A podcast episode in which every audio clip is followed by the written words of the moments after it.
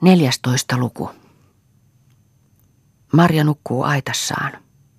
Hän ei enää nuku, mutta ei vielä ole oikein hereilläkään. Hän on Semeikan talon saunassa, lauteilla. Lapsi vieressään olkien päällä. Yhtäkkiä se ei olekaan lapsi, vaan kissanpenikka, jonka hän repäisee rinnoiltaan ja nakkaa lattialle. Siellä se on taas lapsi ja makaa lakanallaan kynnyksen alla – Marja ei saa itseään irti, on niin kuin olisi sidottuna käsistään ja jaloistaan lauteisiin. Askeleita tömähtää seinän takana.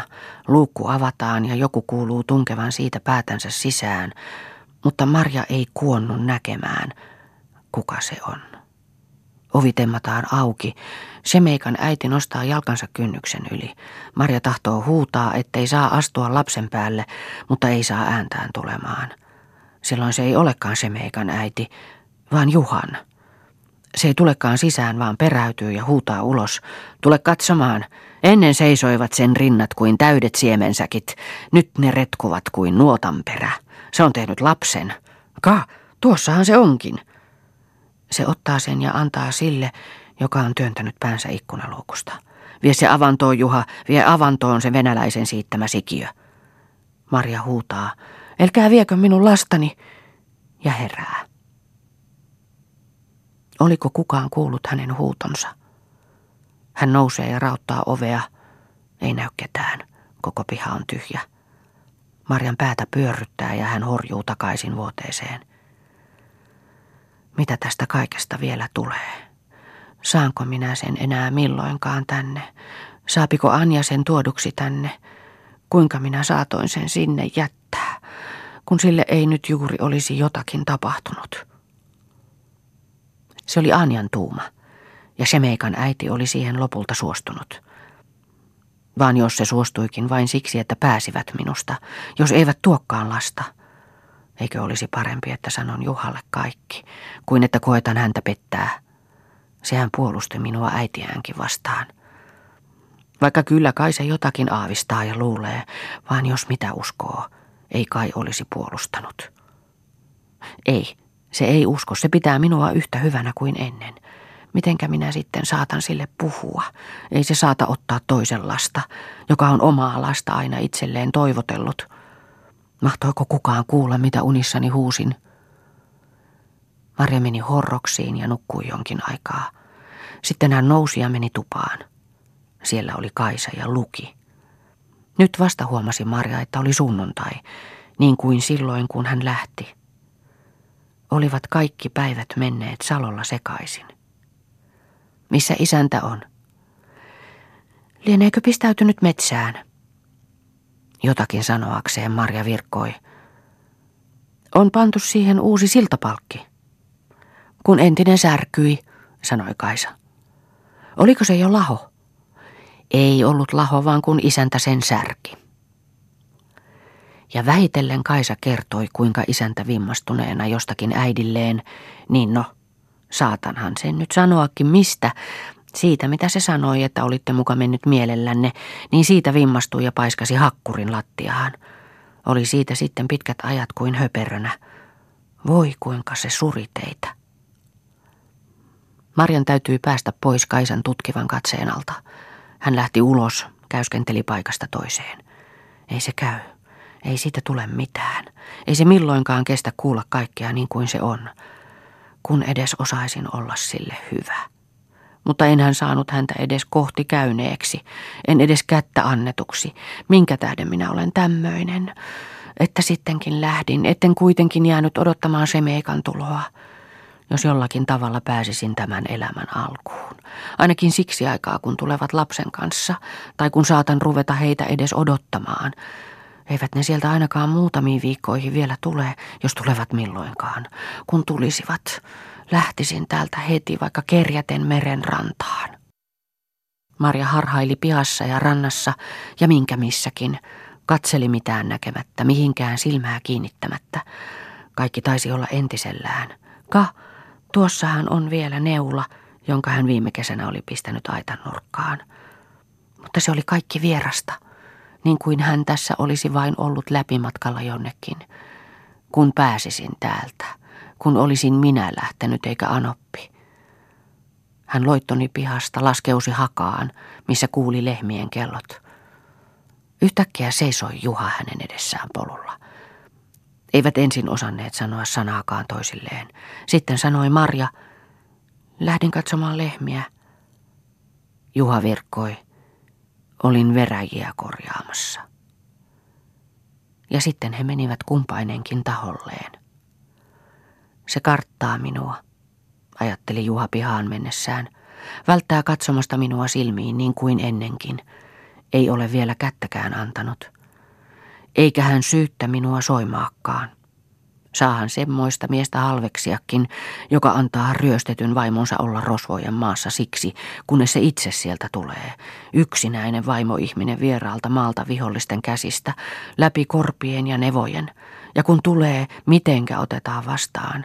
Sillä aikaa kun siellä, missä surkeudessa eläneekin, sillä aikaa Anoppi täällä minun luvallani emännöi ja karkaa sen kimppuun kuin kiljuva peto. Ja Marja saattaa luulla, että minäkin olen uskonut ja ehkä yhä vieläkin uskon samaa, koska olen antanut sen täällä olla koko ajan. Marja oli hetken päästä palannut. He ovat syöneet kolmisin, Juha, Marja ja Kaisa. Ei ole puhuttu juuri mitään. Syötyä on Kaisa mennyt, Marja jäänyt tyhjentämään pöytää ja pyyhkimään astioita pankon kulmalla. Juhasta näyttää, että se odottaa jotakin. Nyt se on selvitettävä. Hän on sen jo sanomassa, kun taas peräytyy kerran toisensa perästä. Viimein hän äänensä tyyneksi pakottaen saa sanotuksi, Mi- mitenkä sinä sieltä tänne osasit ja jaksoit. Kun eksyin milloin, niin etsin, mistä näkyi tämä meidän vaara. Tätä kohti kuljit, se sinulle tien näytti, kotivaara. Se. Nyt se oli saatava sanotuksi.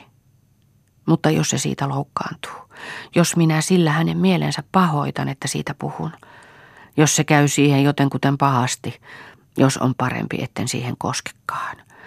Ehkä se on ymmärtänyt siitä, että heti ajoin äidin pois. Vaan jos se on Kaisalta kuullut, minkä tähden minä en lähtenyt, vaikka ajoin. Nyt se on pyyhkinyt kupit. Kohta se menee. Tein pahasti, kun en tullut apuun. Vaan tulithan sinä. Mistä sinä sen tiedät? Näinhän sinut, kun seisoit saunan seinämällä siellä. Olitko sinä siellä? Siinä saunassako? Sielläkö? Näin tulevasi ja lähteväsi. Etkä huutanut? En saanut. Olivatko sitoneet kapulan suusi? Marja oli ollut selin. Nyt hän kääntyi päin – ja hänen suustaan livahti niin helposti ja rauhallisesti, että hän sitä itsekin ihmetteli. Eivät vaan en uskaltanut, kun olivat uhanneet tappaa, jos kenellekään olin paikkani ilmaisen. Olisivat tappaneet ainakin sinut, jos tiesivät kuka olet. Juha seisoi kuin tyrmistyneenä. Siellä olit, eikä pitänyt tietämäni. Enkä tullut sisään, vaikka jo sen saunan oveakin raotin. Mutta kun siellä oli joku lapsi, joka parahti itkemään, Marja mielessä välähti ja hän sanoi nopeasti kiirehtien. Se oli muutaman sen talon orjatytön lapsi. Minä sitä hoidin, kun sen äiti oli minulle hyvä. Se oli ryöstämällä tuotu taloon.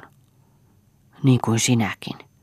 Niin kuin pitivät sitä pahasti, niin pyrki itkien mukaani lapsineen kun lähdin. Ota, ota, rukoili. Marja puhui nopeasti, innostuneesti, tartuttaen sen Juhaan. Miksi et ottanut?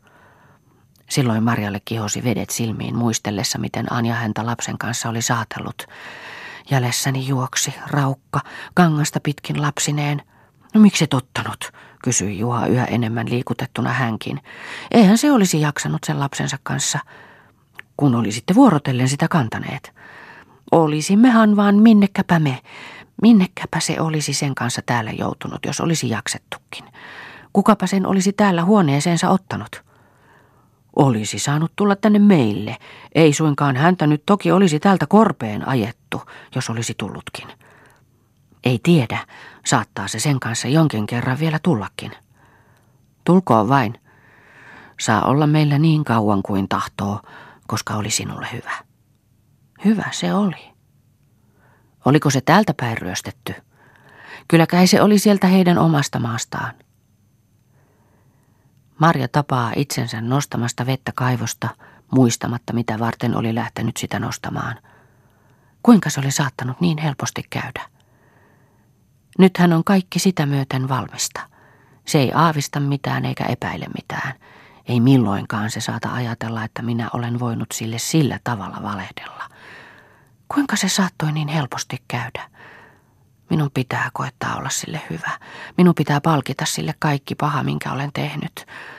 Kun minä vain voisin olla sille niin kuin pitäisi, tuolla se kävelee niin kuin anoen jotakin arkana ja pelokkaana, niin kuin ennen puheille pyrkien, enkä minä osannut sille mitään. En mitään, vaikka olisin kuinka koettanut. Mitä minä sille osaisin? Mitä sanoisin?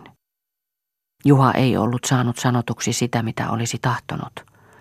Mutta hänen täytyy saada se sanotuksi heti kohta, jo tänä iltana. Ei saa Marja kauemmin kulkea siinä uskossa. Hän näkee Marjan raukein askelin menevän aittaansa ja siirtyy sinne hetken kuluttua, arasti istahtain kynnykselle, missä Shemeikka oli viimeksi istunut. Marjalla on ompelus polvellaan, mitä se ompelee, nappia paitaan, minunko paitaani. Tuskin tuli, niin jo rupesi ompelemaan nappia paitaani, mikä lähtiessään oli jäänyt kesken. Tulinhan minä kyllä niin kuin sanoit, mutta olisihan minun pitänyt tulla paljon ennen, heti paikalla. Ja olisinhan minä tullutkin. Minä olen itseäni soimaillut ja yhä vielä soimailen.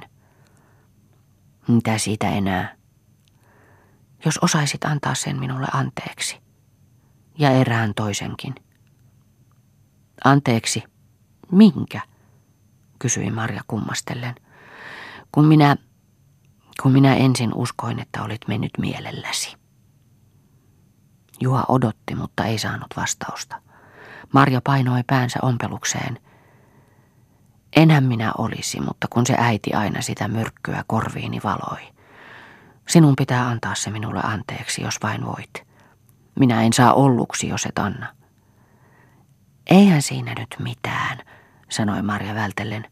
On siinä, kun semmoista saatoin sinusta luulla, joka, joka, ja kun minä äidille ja taisin muillekin, niillekin tervanpolttajille, että minä tuon uuden sinun sijallesi ja rikkaan, enkä enää tuokkaan kerjäläistä, vaikka et ollutkaan vielä kuollut, vaan ainoastaan rajan takana, ja sille rakennan talon kuin kaupungin porvari, ja käskin viedä niitä terveisiä, ilkkuvia sinulle.